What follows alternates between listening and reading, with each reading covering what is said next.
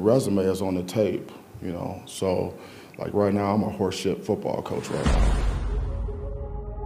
You're listening to the Big House Bleachers Podcast.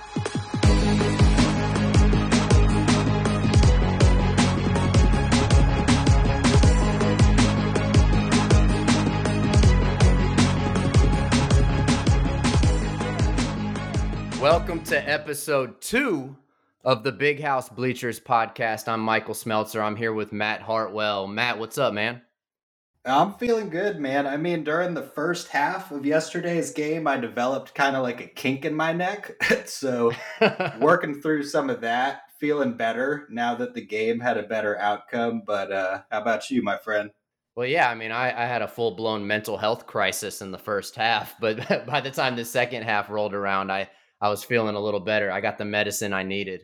But uh, you know, before we jump into the positional breakdowns, I, I figured it was appropriate to lead with um, you know, just a reminder that this is bigger than football, something that was a little scary that we all experienced yesterday. So in the first half, uh, former Michigan running back uh, and beloved running backs coach Mike Hart went down with what is being currently described as a seizure. He was carted off the field. Uh, you could see Donovan Edwards and Blake Corum, uh, extremely emotional.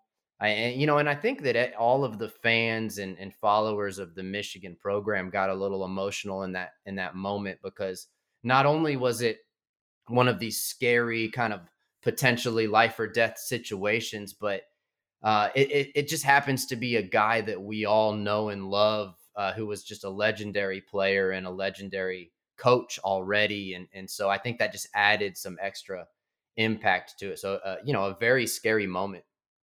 Yeah, absolutely. And I mean, for myself, just being the Michigan fan that I am, you know, my heart holds such a near and dear, uh, near and dear place in my own heart. So I stepped away from the TV actually for a moment to uh, to do something or other, and came back to see that somebody uh, had had had something happen and I wasn't even sure myself what it was going on until I saw that it was Mike Hart. And just having those memories you know of of Mike Hart running across our TV screen you know it really kind of got me emotional right along with with Blake Corum and Donovan Edwards and the rest of the Michigan team you know? It was it was definitely a, a, a position of wanting to make sure that that coach Hart was all right and that uh that no matter the outcome of this game, you know, what's going on with with Mike Hart, how's he going to be? Yeah, and I'm looking forward to the next update. I want to know a little bit more about what it was and how he's doing and, and again, you know, you don't want to see anybody go through this. It's not like one person is more important than another when it comes to a crisis like this, but you know, Mike Hart just happens to be, I, I, think, one of my four or five favorite players all time in Michigan history. He's he's borderline on that like Mount Rushmore of of Michigan figures, and and you know his hiring at Michigan as the running backs coach when Harbaugh brought him on. So I really, big. yeah, I, I just thought that was probably one of the best moves Harbaugh has made um, in his tenure at Michigan, bringing on Ronald Bellamy and Denard Robinson and Mike Hart, getting these former players involved. Absolutely. I know that I was one of those people that was screaming for Mike Hart's hire, seeing his success at Indiana. And uh, when they brought him over, man, it was just like such a huge homecoming and prayers to him and his family that they can overcome whatever he's going through. Uh, the coaches, from what I heard, uh, Jenny Taft exclaiming down on the sidelines is that this is the first time that anything like this has ever happened to Coach Hart. So prayers to him and his family again that uh, that they can get a resolution to all this and that uh, that his safety is is uh, first thing that's in mind. Obviously, definitely thoughts and prayers to to the Hart family and and uh, we know Coach will get back soon. Coach, we're thinking about you. You'll get back soon and it definitely had an impact on the game. If we're gonna let's switch gears now and talk a little bit about football, um, and we can get into the the flow of the game after our you know positional breakdown. But Michigan did ultimately win uh, thirty one to ten, uh, although it didn't feel like that was going to be the case for most of the game. Let's uh, let's talk about JJ. I think uh, the obvious place to start is at the quarterback position. You know, JJ threw for 300 yards. He had three touchdowns. Um, he threw his first interception, which which was not nice to see. He kind of tried to force that ball. I, I, believe it was to to Ronnie Bell crossing over the middle in the end zone. So he threw an INT, but but realistically, he you know he may have had his best game statistically as a Wolverine, and it still feels like he hasn't been unleashed. Right? It still feels like we're using him to about eighty percent of his capacity. Yeah, I mean, happy to see them unleash JJ and let him do some of the things that he's great at.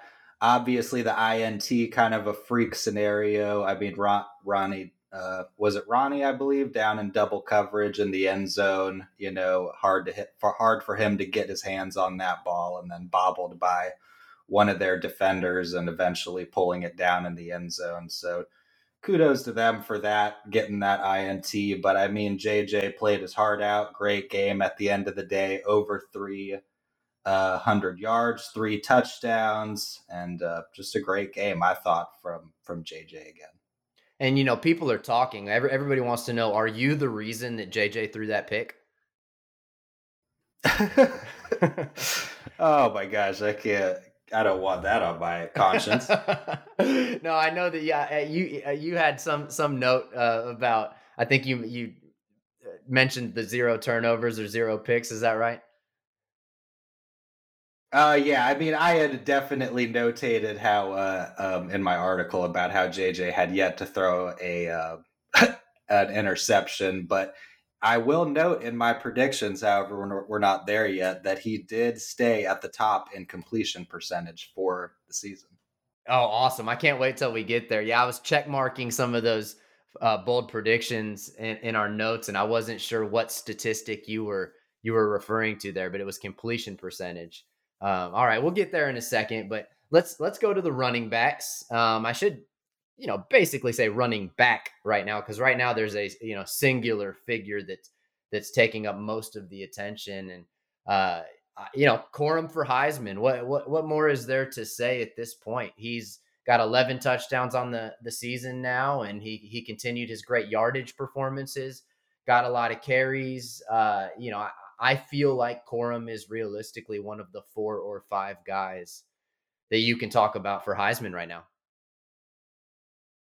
Yeah, absolutely. And obviously, like in this first half of the season, you don't have a lot of the key matchups that you look for and cementing that Heisman race, like the rivalry matchups and things like that. But as far as the first half of the season is concerned, I mean, Blake Corum has done everything that you look for in a Heisman hopeful. I mean, he's averaging over 100 yards through the first uh, six games of the season. He's got a touchdown at least in every single game. I mean, the guy is just as he's a beast, and I hope that come Heisman voting time that there's a lot of consideration thrown his way. Obviously, uh, barring any mistakes made in those big rivalry matchups, but the kid is just on fire. Well, and here's the thing to look at when you look at the Corum for Heisman numbers. Um, I saw this morning he's got more yards through six games than Derrick Henry during his Heisman campaign and, and then Mark Ingram during his Heisman campaign. And he also has more touchdowns through six games uh, than Derrick Henry and, and Mark Ingram during their Heisman campaigns. But but we know that the Heisman is not won in the first half of the season. In fact, it's it's won in the second half of the season. And for a Michigan player, the Heisman Trophy is usually won or lost um, during one specific game at the end of the year. So you know, November 26th will probably be his his greatest audition for that trophy. But for now, it's fun. You know, as a Michigan fan, let's let's keep talking about it every week. Corum for Heisman. All that I'm going to say, and I'll leave it at this, is that if it comes down to a scenario where it's Blake Corum versus CJ Stroud in the Heisman voting, and Michigan goes down to Columbus and takes care of business, not saying that that's going to happen, knock on wood. But if we were to do that and the races between those particular players, Michigan comes out of it with the victory, you got to think that that weighs heavily into that type of decision. Oh, yeah. And if Michigan goes into the horseshoe and wins this year, I won't even be thinking about the Heisman Trophy. I'm gonna, you know, it, will be bonkers. Well, because you know we'd pro- probably get into the the college football playoff. We'd probably be in the best position we've been in in a long time. But but two consecutive wins over the Buckeyes would be would be insane. But yeah, you know what? I digress. I'm getting ahead of myself. We've got we've got some games to win before between now and then. So, um, but anyway, the running backs look good. Uh, Donovan Edwards, I think we know how good he is, but he you know, he did he didn't have like a, a wow spectacular performance. Did you did you see anything you liked or didn't like out of Donovan?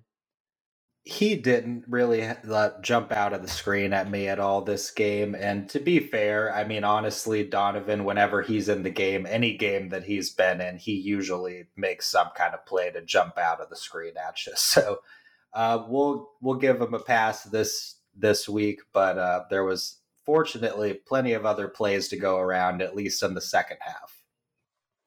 Moving on to the wide receivers uh, and tight ends, the pass catchers. Uh, Ronnie Bell over hundred receiving yards. It's it was nice to see him do that, and you know he gave us a little reminder of just how athletic and just how special of a, a pass catcher he is. He he made a couple of uh, really nice grabs in this game, and it was Eh, you know, reminiscent of last year when he started to get, really get going in that Western Michigan game before he got hurt.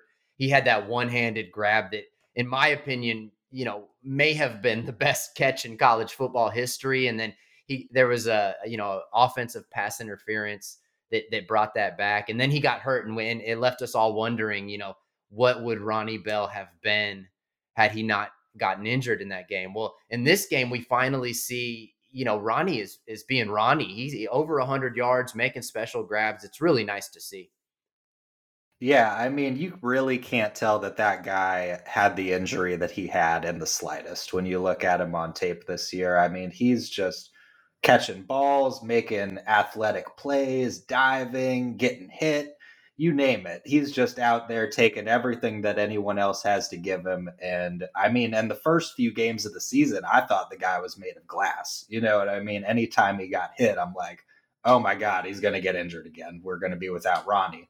But it's now, it's not even something that I think about. The kid's just been on fire, just making all kinds of plays. You can't even tell. Cornelius Johnson, uh, you know, he he had one of the most disappointing drops I've seen in a while. You know, he he had this. Oh man! I mean, it was we were kind of backed up in our own territory. Big play. Uh, JJ hits him in stride. It looks like he's got. You know, it's going to be if he catches that ball. It's going to be a foot race to the end, end zone. There's one defensive back that may have had an angle, but I'm thinking that was probably a touchdown if he catches that ball. So he drops it later in the drive uh, completely makes up for it, right? He ca- he ends up catching a nice little uh, crossing route and and you know makes an athletic move and, and gets into the end zone. Um, Cornelius Johnson really came on strong this game, with the exception of that drop, which I in my mind I erased that drop because he kind of made up for it. But with the exception of that, he played a really good game. Yeah, absolutely. And certainly that drop is not something that Wolverine fans would have taken lightly had the game gone any other way that it did. But he did make up for it, and he made up for it quickly, not uh, soon after, with uh, another touchdown and diving into the end zone in great fashion, might I add. So awesome touchdown for uh, Cornelius Johnson, and awesome to see him get a couple on the board uh, in that game. Andrel Anthony is somebody we've all been uh, screaming, you know, to Harbaugh and the coaching staff like get him in the game and get him some touches and justice for Andrel, free Andrel.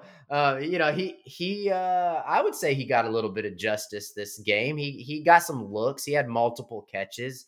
Um, he looked you know yeah pretty good. Absolutely, and and I wouldn't uh, I wouldn't say. I mean, a lot of people I'm sure probably took issue with AJ Henning taking a little bit of Roman Wilson's uh, share of the snaps, but I think Andrel still got a good mixture of downfield throws in there. And the kid is young, you know, give him some time to blossom and and he'll uh, he'll find his way up there on that receiving ladder once some of these other guys are gone to the NFL next year. Yep, and AJ Henning had a, a decent game. He usually doesn't get too involved in uh, you know that he doesn't get too many targets. He he definitely, yeah, of course, get, get gets the ball in his hands quite a bit because he's our punt returner. And and you mentioned Roman Wilson was out. Um, he was a little banged up and is expected to play next week uh, at, uh, when Penn State visits Ann Arbor. Originally, we thought he was in concussion protocol, but uh, it turns out that might not be the case. I'm hearing that the, the coaching staff uh, is being their normal private selves about uh, this injury, but he got a little banged up and, and is expected to play next week when we play Penn State. Yeah, actually, via uh, Sam Webb of the Michigan Insider, I think he tweeted out yesterday morning that he had uh, had a source that told him that Roman Wilson wasn't playing, wasn't in concussion protocol. They did clarify that, but that it was just something and that we'll expect him back next year for that game against James Franklin. You know, I re- we haven't talked about this, but I really don't like James Franklin. I, I like I know Absolutely. I know that's something that that you're like as a Michigan fan you're supposed to not like uh, some of your you know opposing head coaches, but man, that uh, ever since he wore his Vanderbilt gear to the the college uh, baseball World Series when Michigan was in it, I just eh, that that dude rubs me the wrong way. I can't wait to lay the smackdown on Penn State next week. And the Fighting Franklins. Right. right. And and then of course there's there's one guy that had another big game from a, a pass catching standpoint this week. Once again, uh Schoonmaker coming up big. Yeah, Schoonmaker once again having a couple of really just all-star plays made in that uh in that second half. You know, he had the catch that really, I mean, they said wasn't a catch at first, but I think every Wolverine fan, upon looking at that initial replay, they were like, he got his hand under that ball, you know? So I, uh, I, I, at least I know I spotted that, and the replay certainly confirmed that. Just an amazing catch by Scooney. And then another play uh, to essentially just touch the tip of the pylon while he was kind of like gliding majestically uh, hovering over the air, if you will, and just kind of boinked off of the top of the pylon and scored an, an incredible touchdown. What are you thinking of Luke Schoonmaker? Is he a uh, first, second round NFL prospect, Mike? Well, I'll tell you something that I noticed, and I, am a huge Schoonmaker fan, and I love him. Erick All's presence was missed, but it wasn't in the pass catching game. Uh, Schoonmaker missed a block. I for, I forget what uh, quarter it was in, but there was a block that Schoonmaker missed that I just feel like Eric All may have picked up. And uh, the, the, the defensive end got to JJ, and it it was I, I can't remember. I think it ended up in a sack. And you know, those are the little things that that the NFL is going to look more closely at. I'm not a scout. I you know I don't really know the intricacies and the nuances of of tight end blocking game, but that that was something that stuck out to me. Um, I wouldn't say first or second round yet, but he's uh, he's looking like he's going to hit hit some some draft boards and and garner some attention for sure. Yeah, absolutely. And of course, I joke being that he's come on so strongly in his senior season, kind of just being one of those. And of, of course, you you touch on a good point. Michigan's system was so different in its utilization of the tight ends last year, more for blocking and downfield blocking and things like that. But you know, this offense is just so much different than it was last year. I think. Um, with uh, with JJ McCarthy, whether they're letting him unleash it hundred percent or not. You can still see it's a much flashier offense that than we dealt with last year, and uh, it's just been kind of impressive to watch their utilization in the tight end game and and uh, getting some of those guys involved.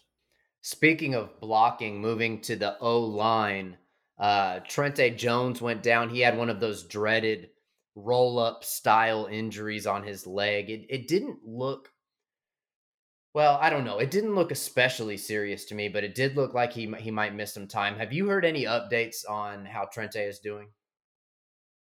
I haven't heard any updates personally or read anything up to this point, but I know that when I watched it, it looked eh, it looked like Blake Corum or or the defender that was tackling Blake Corum or both of them landed on landed awkwardly on that back foot of Trente while he was picking up a massive block there. And it just looked like hopefully I mean he was able to roll that leg into it in such a way where it didn't uh, it didn't put too much stress on it but it looked it looked like a potential injury that could be ugly if there was enough weight sitting on it for a long period of time. That's what I was, eh, you know, I, I was looking at it. It's, it's, so hard to tell with these O linemen because they they look like you know the Terminator from the waist down with all these bionic like braces on and stuff. Because that's what I was thinking when I was watching it. Is I was like, if that was my leg, it would be shattered in like five places. But for some reason, when when when these guys are like, you know, all all strapped up with their braces on, I always feel like, well, maybe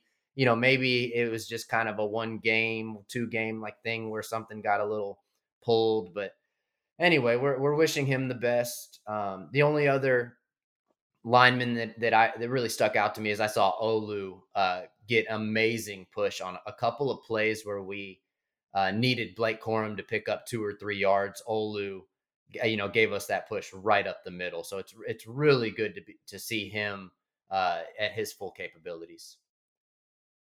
Olu just continuing to be huge. One of my favorite Michigan additions uh, on this team so far. Obviously, there's been a couple big additions. I don't know if we're close to talking about the second one yet. Well, let's let's do it now, man. I, am gonna I'll I'll give you a little alley oop here. Who on the D line stuck out to you? Oh my gosh, man. Just Eyabi Okie, a menacing presence on the edge, man. You know, you you just he's Ojabo like. You know, you saw Ojabo come on um, at the towards the end of the first half of uh, last season with that spin move. I mean, I'll tell if Eyabi Okie learns the spin move, I'll just fucking lose it because this guy just like he gets to the quarterback and he does it quickly and just menacingly. I don't know if you, uh, uh I'm sure you did when he got that one sack on Connor Bazelak, just threw him for an additional yard and a half after he, he uh, got to him. Yeah, I thought so. I thought Eyabi uh, snuck through unblocked. When I saw that originally, I'm like, oh man, they missed Eyabi entirely because he, he he got to the quarterback so cleanly. And then you go back and watch the tape, and you see no, he he actually was blocked uh, very cleanly by the uh, I think it was the right guard, and uh, Eyabi just threw that dude on his back like it was nothing, uh, and, and, and got to the quarterback. And you know, I, am starting to look at Eyabi. I wrote, you know, I wrote an article about him this week where I was really looking at. Great read.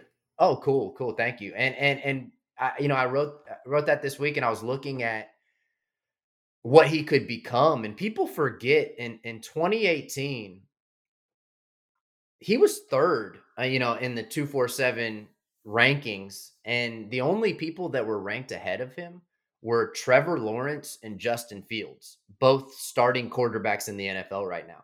So we Great have company right there. Exactly. We have a guy that could potentially become the, the best defensive player in the country by next year. Um, because he does have one more year of eligibility with with the COVID rule. Um, this guy could could become pretty special.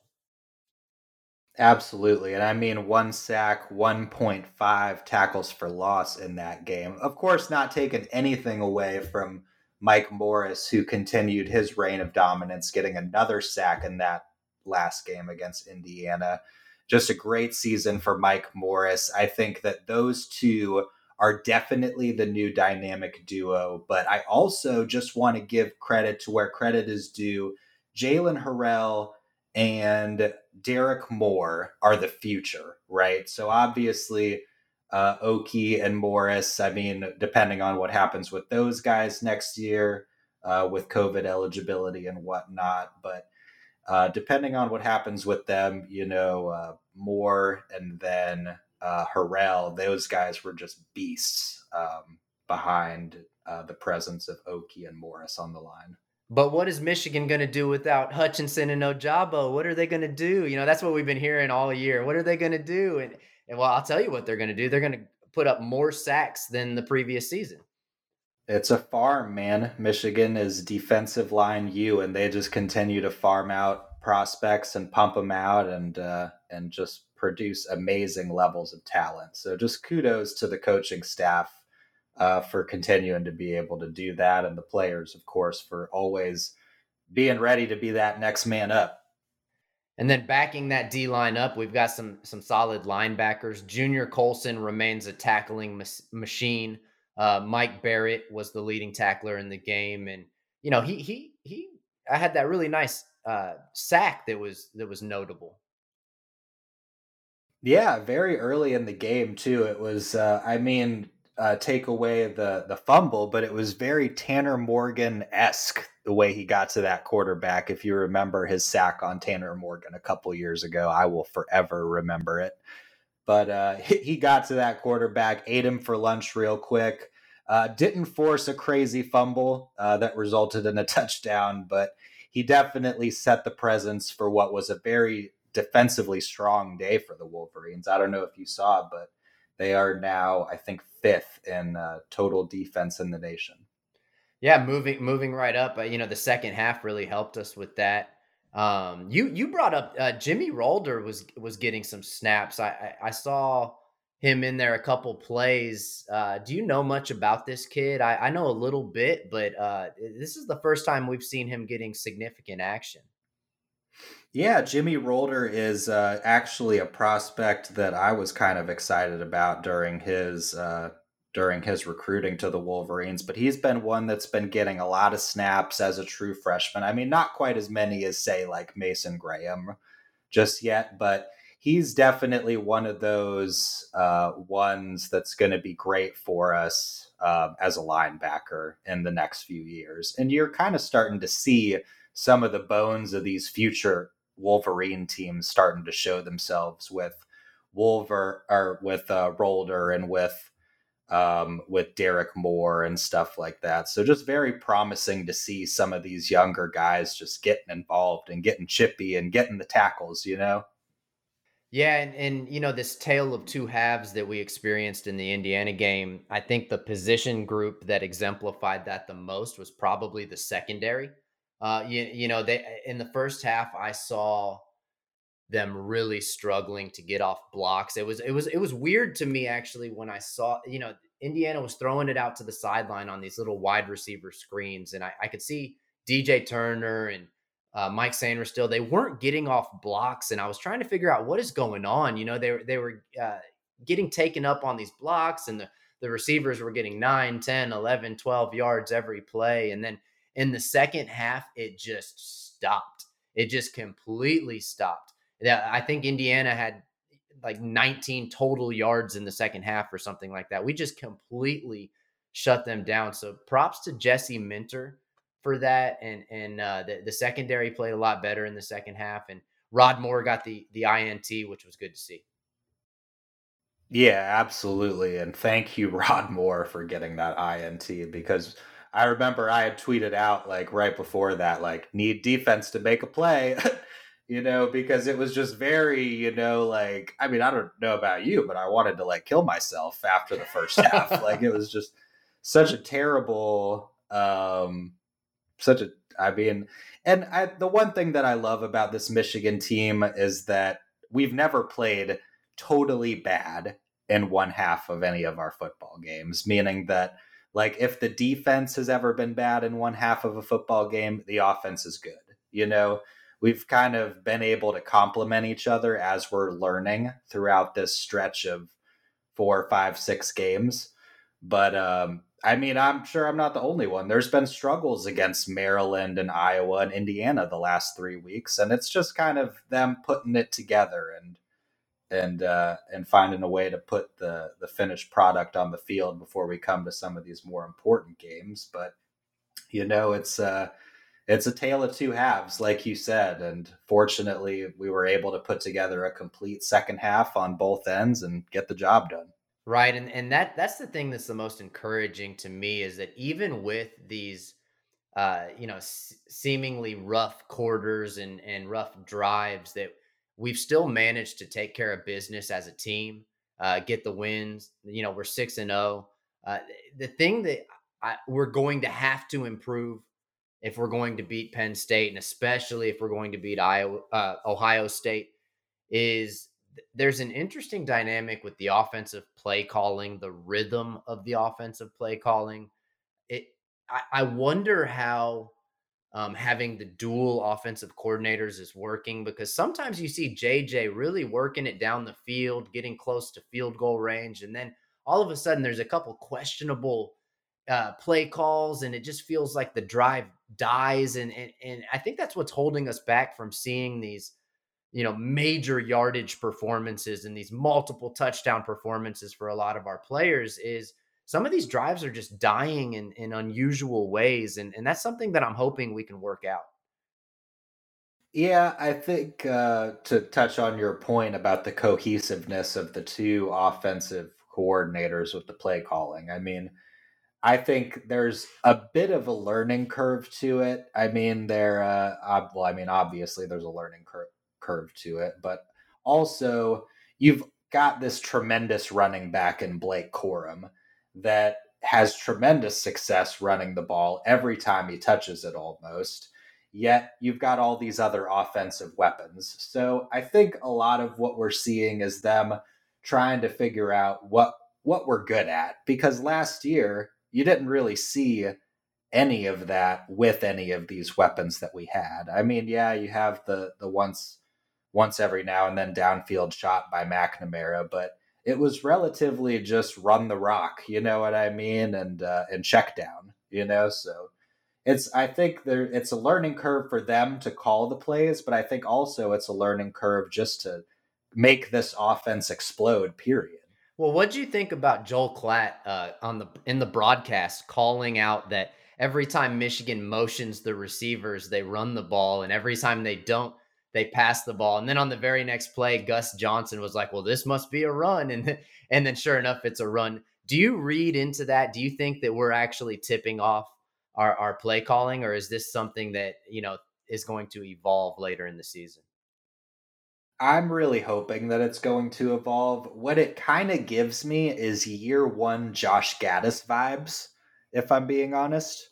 Um, with a little, with of course a lot more success, because I don't like to take anything away from the offense. Because at the end of the day, last week we had the number one offense in the nation, and I think like we tumbled a few spots this week, but um, but it's still a great offense, and it's still doing great things but I do worry about that whenever we get up against like Penn State next week and some of the the more well-versed coaches and the Ryan Days and the Mel Tuckers and the, the people that study us a little bit more. Are we going to see people that are ready for that? So you bring up a good point. I just envision Harbaugh with a kind of s- slight grin on his face, you know, thinking about people saying this stuff because he's no amateur. I mean, let, let's be real here. Harbaugh's been doing this a long time. He knows exactly what he's doing. So, so I think that yeah, Joel Klatt was very, very wise to point out that tendency. Uh, I, think at the most opportune times, we're we're going to break tendencies this season. I still don't think we've unleashed, uh, you know, that extra ten or twenty percent of the playbook I, I really think that that that's it's it's nothing to worry about. Do, do the offensive coordinators need to get a little bit more in rhythm? Yes. Are they going to? Yes. Do we still have a few tricks up our sleeve?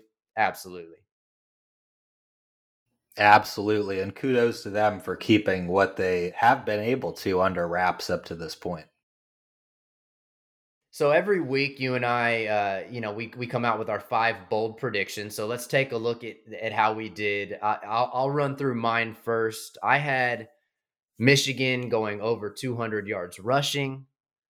That didn't happen, but you know we were good. We were good. We we we ran the ball effectively and did what we needed to do. There were some times when, you know, a lot of that came from one big Corum run. So there were some times we got stopped, but we did what we needed to do to win the game. I think we had 165 yards. So Came up short there.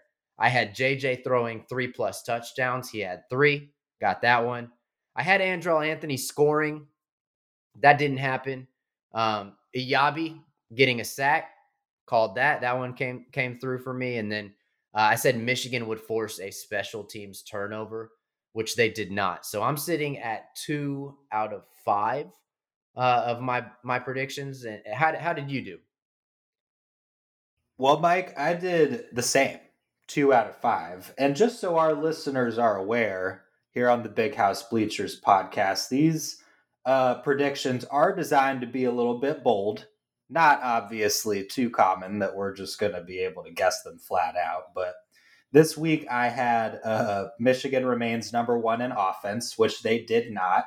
We put uh, 30 points on on the board, but unfortunately that drops us, I think, to number five. I think in total offense, if I'm not mistaken, as of when I checked this morning. But I did not get that. Uh, number two, I had a Michigan wide receiver goes for over a hundred. I used the logic uh, stemming from that Roman Wilson probably wouldn't be playing uh, throughout the week when I was hearing whispers about that to determine that prediction. Ronnie Bell did go for over a hundred, so congrats to that guy. He's been he's had it coming. Huge day for him, especially after that that season that he missed last year. So congrats to Ronnie.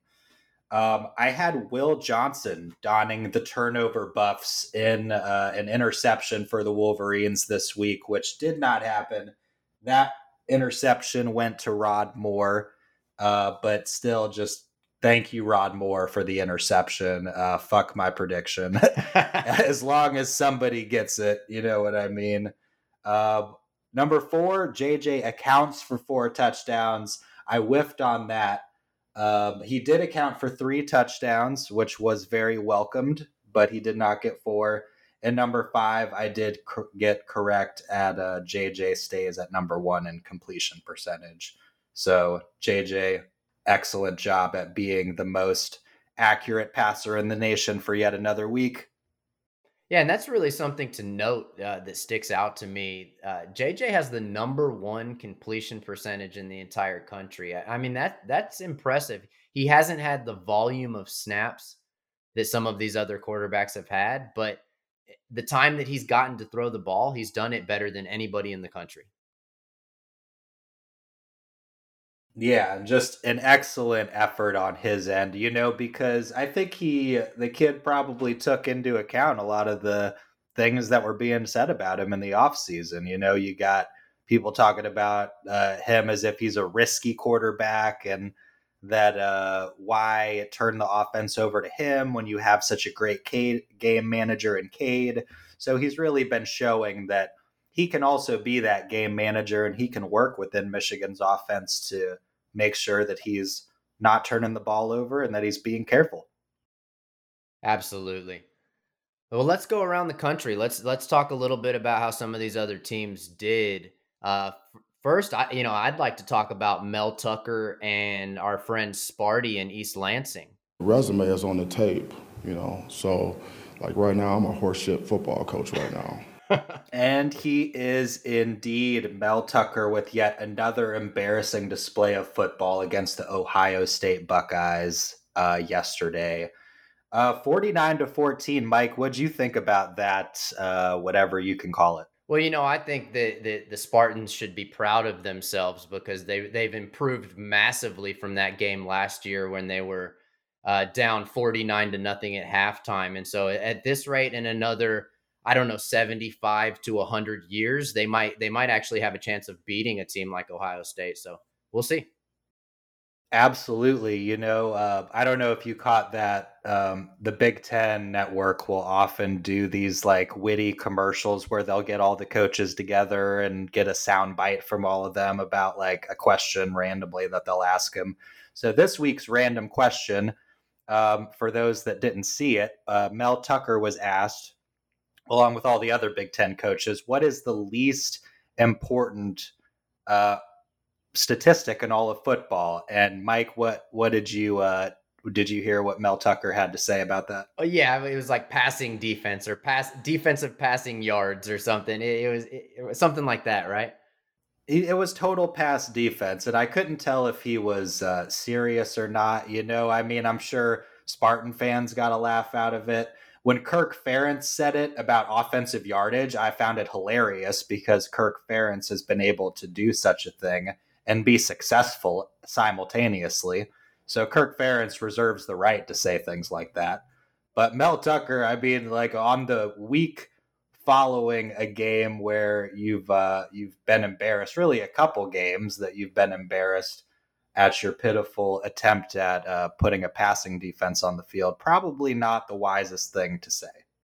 Yeah, and, and I just keep thinking like we can't lose to to fucking Michigan State this year, man. Like we cannot lose to Michigan State. It, eh, given everything that's taken place so far this season, everything that took place last season when we really should have beaten them and we gave the game away and you know, Kenneth Walker, he he played great and you know, props to him for that. I'm not I'm not going to dog him. He's a good running back, but but just given uh everything we go through on a day-to-day basis with with Sparty fans and and just the way that our season is shaping up and the way that their season is shaping up and what they look like it's just i, I cannot think of a more disappointing uh, outcome that could possibly take place in michigan football uh, than us losing that game so i'm going to stop saying that because we're absolutely going to win that game but uh, you know we just got to win it Absolutely. And I mean, if there's one takeaway that I can offer really about this Michigan team as a whole through the first six games of the season is that they are designed and built to win the football game. And uh, and you've seen that, although it hasn't been pretty against Maryland and Indiana. Um, it they've got the job done, and they've put together a they put together a complete football game although in some quarters the one half of the ball has has slacked. They've still finished the game on the winning side and done what they need to do to win the game similar to how they did it last year. And uh, i think we won't see any issue with that when they visit uh, when they visit michigan state and some of these other teams that are known as uh, trap games. You know what I mean?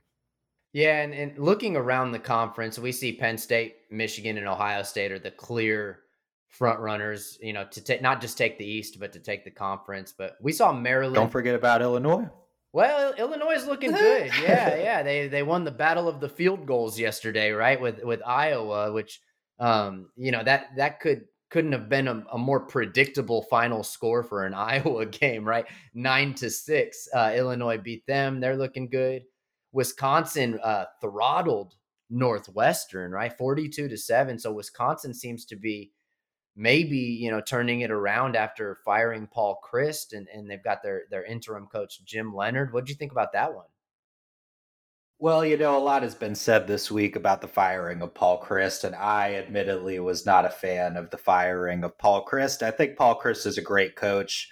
Um, I don't think that Wisconsin is going. I think Wisconsin maybe need to temper temper their expectations a little bit for how high they think of a ceiling that the Wisconsin Badgers as an organization has. but um, obviously they were able to uh, handle their competition over the weekend under their first game without him. So hats off to them for that. Yeah, I think they just really wanted Jim Leonhard to be the coach, and and they were just waiting for an, an excuse to get rid of Paul Chryst. I, I tend to agree with you though. His record, you know, was not was not bad. He he had some success, and so you know, good luck to him. Uh, but Wisconsin starts to, to turn it around a little bit. Nebraska did the most Nebraska ass thing I've ever seen at the end of their game. Did you see did you see them uh they lined up in victory formation. They fumbled the victory yeah, formation, against, right? yeah, oh against oh Rutgers, right? They so they line up in in victory formation against Rutgers to finally get a win, you know, against somebody and they fumbled the victory formation snap. Now now they did they landed on it and they won the game, but it was it was just hilarious that like they they can't even win properly. Rutgers uh, not getting that victory formation fumble is the most Rutgers thing I've ever heard of. Yeah, yeah. So so fortunately they were playing Rutgers. Exactly. So in in the Big 10, people are they kind of are who we thought they were. Uh, Purdue edged out Maryland, which which surprised me a little bit, but again, those are two teams that are both really good, but they both have enough weakness to where you figure they can lose on any given Saturday as well. So it was just more of what we thought we would see in the Big Ten this week. Yeah, pretty much. And of course, I joke uh, about Illinois, but I don't really see any serious contenders coming out of the West. That division just tends to kind of cannibalize itself as the, the season progresses. Um, I mean, I think really this next game against Penn State going to tell us a lot um, about where we're at, and I I think we're going to flatten Michigan State in a total game. I mean, I think we might see something similar to uh, what we played this week against Indiana. I was looking at the statistical comparison between Indiana and Michigan State. Very similar football teams. Um, so I think we can expect more of the same versus them. But Penn State and Ohio State definitely going to give us the biggest run for our money this year. Absolutely. And and we'll look at Penn State here in, in just a moment. But first, let's go around the country. Um, there were some pretty surprising outcomes on the national stage. Uh, first and foremost for me, because I'm actually located here in Austin, Texas. And so it, it was something that stuck out to me was, oh, you got shut out by the Longhorns 49 to nothing. I I can't mm. remember such a lopsided victory and and you had to figure the loser of this game was going to potentially fall on hard times and it looks like that is going to be the Oklahoma Sooners. I mean, they, they just got devastated. Yeah, shout out to Texas for blanking those guys. I mean, um, really awesome for them to get that done. OU, I mean, they're on the downslide after that off season uh, that they had last year, and and losing out on a lot of those prospects and coaching, you had to see the worst was coming for them. And obviously, they've tried to to fare as best they can through the first half of this season, but they're kind of starting to get exposed without of those without a lot of those bones that were built into their team in preparation going into this year. And Texas gets their star quarterback Quinn Ewers back. Um, Tennessee uh, throttled LSU, which uh, leads us to the question: Is Tennessee real? I mean, it, it's hard. It's hard to know. It's been a while since Tennessee has been a truly strong contender on the national stage, but I don't know. They've they've got just about as good of a resume as anybody. They're starting to look pretty good to me. I would give them some credit. I mean, they're kind of starting to look kind of like uh, A and M like a little bit, stepping into that Texas A and M role there over there in the SEC as far as uh, their placement and and how all that goes. But I think that they're they're doing some things over there. I do. I think that they can stand up against um, against any national title competition. No, probably not yet. But kudos to them for taking a big step this year. Okay, I hear you. You hit me with the pump the brakes on Tennessee. Maybe that'll be a segment that we do next week. A little pump the brakes segment. I got a little little happy with Tennessee. Uh, Clemson and Boston College. You know, they Boston College stayed close for a little bit. Clemson continued to to look good. Bama, you know, they didn't have their Heisman win, you know, Heisman Trophy winning star quarterback, and and A and M really should have beat, beaten them. A and M dro- drove the ball all the way down to, uh, I think, the two or three yard line and had a play to win it at the end of the game. Did you see that? I didn't see it personally, but uh, I heard about it. I obviously read about it on Twitter. Uh, and it's again, we'll, we'll probably see more of Alabama not uh, facing the sword of the media for that loss, despite the fact that I don't even think A and M is ranked and uh, coming down to the wire against an unranked opponent. I think really is my main takeaway from that. Well, you know, I think the tide is turning, p- pun intended, there in in, in college football That's a good right one. now. Thank you. I, have stayed up all night thinking of it. Um, so I, I, really do think that the tide is turning in, in the national, you know, college football landscape because Alabama is doing things like getting many, many penalties. Um, I'm, we're seeing them uh, commit turnovers that they normally wouldn't. Uh, we're seeing some, and the ty- the types of penalties we're seeing out of Alabama are not indicative of what you would think of with a Nick Saban team. They're they're getting personal fouls that are a little uncharacteristic. So I'm all for it. I'm uh, I've got you know I'll take a front row seat to the the fall of the Crimson Tide, and you know I'm hoping that that the vulnerabilities that they're showing uh, just lead to some losses. I, you know, I'm looking forward to seeing. Yeah, cheers to that. Hopefully, uh, you know, you saw it a little bit last year with Michigan finally cracking the uh, the CFP Final Four, and hopefully that just continues this year with more uh, favorability for Michigan, obviously, but also other teams looking into that landscape. Yeah, and, and, and speaking of you know the national landscape, Kansas, who was kind of the fan favorite, undefeated team, ultimately uh, lost, which which kind of sucks. We, we were all rooting for Kansas, but TCU stays undefeated. Um, Georgia rolled Auburn, which you know was to be expected, but for Georgia fans, it's got to be good to see because they they turned around some of the struggles that they've had. Uh, Oklahoma State stays undefeated against Texas Tech. And uh, the future Big Ten teams are six and zero. Oh. USC and UCLA are sitting there undefeated, while while uh, Texas and, and, OU heading to the SEC uh, appear to be struggling. Uh, what do you think about these uh, West Coast teams that are heading to the Big Ten? Well, you know, honestly, first and foremost, I'm never a huge advocate for the West Coast team. So I, I think it's interesting that they're starting 6 and 0, but it's all, always a similar situation with those Pac-12 guys, you know, like they uh they look good, but they always end up losing one or two games per I mean, they're a lot like the Big 10 West in my opinion a little bit, only without as much defense. Yeah, we'll see. I, I, find it interesting that they show the stadiums of these these teams, and there's literally like fifteen thousand people in a hundred thousand you know seat stadium, and I'm just wondering what like what is going on in LA. They they just cannot get fans to show up to these college football games, and so it'll be interesting um, when they join the Big Ten, which is a conference that typically has fans that travel really well and and they sell out their stadiums. I think it'll be interesting to see how many Michigan fans we can get in the Rose Bowl against you know UCLA and and uh, and USC Stadium against them them. So I'm looking forward to seeing that. I honestly can't wait. My wife and I we uh, we vacation over in LA uh, sometime. We usually try to like once a year. So I honestly, when that news broke of those two teams joining the Big Ten, all jokes aside, I was excited because I think it, it opens up a few things for the sport and uh, and obviously the Big Ten is just a great conference, so we'll find a way to welcome them and make it great and make it memorable for years to come.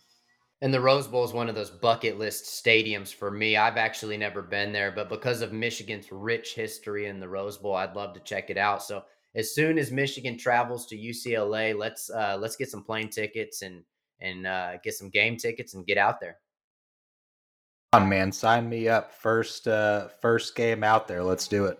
Cool. Well, I think that's just about it. Michigan has Penn State next week. It's going to be a top 10 matchup. Uh, Matt, you got any score predictions or any any ideas of what, what you're looking for next week? I think um, we'll see maybe the Wolverines take it 30 to 24. I think it's going to be a little bit uh, more of an off offensive uh, production game than it was last year. Obviously, no Erick All to run in any dramatic um, touchdowns late in the fourth quarter, but you know, I'm thinking that we'll still pull it out. I'm so grateful that it's at home this year. Happy Valley is just a scary place to play at. I know that they would have definitely um, blanketed us with that whiteout if it was us visiting uh, them. But uh, maize out for those that will be attending. Everyone wear maize. It is during noon. I know a lot of you guys hate that for this game, but just try to be good sports. Wear maize. Let's kill these bastards. Let's go get them. Uh, we'll beat the Nittany Lions next week in the maize out. I, I feel like it's going to be a dominant performance, if I'm being honest with you. The one thing that makes me nervous is that young freshman running back that Penn State has is is really good. I think he was the number one running back coming out of high school. So that makes me a little nervous, but with Kris Jenkins and Mazi Smith in the middle, I think we'll be able to handle them. Uh, off the top of my head right now, I'm going to predict Michigan 38, Penn State 17. So a 21 point victory. Um, but that's it for for for this week. Thank you all for for listening. Make sure that you subscribe wherever you get your podcasts and leave us a nice review if you like the show. Uh, that's episode two of the Big House Bleachers podcast. As always, go blue.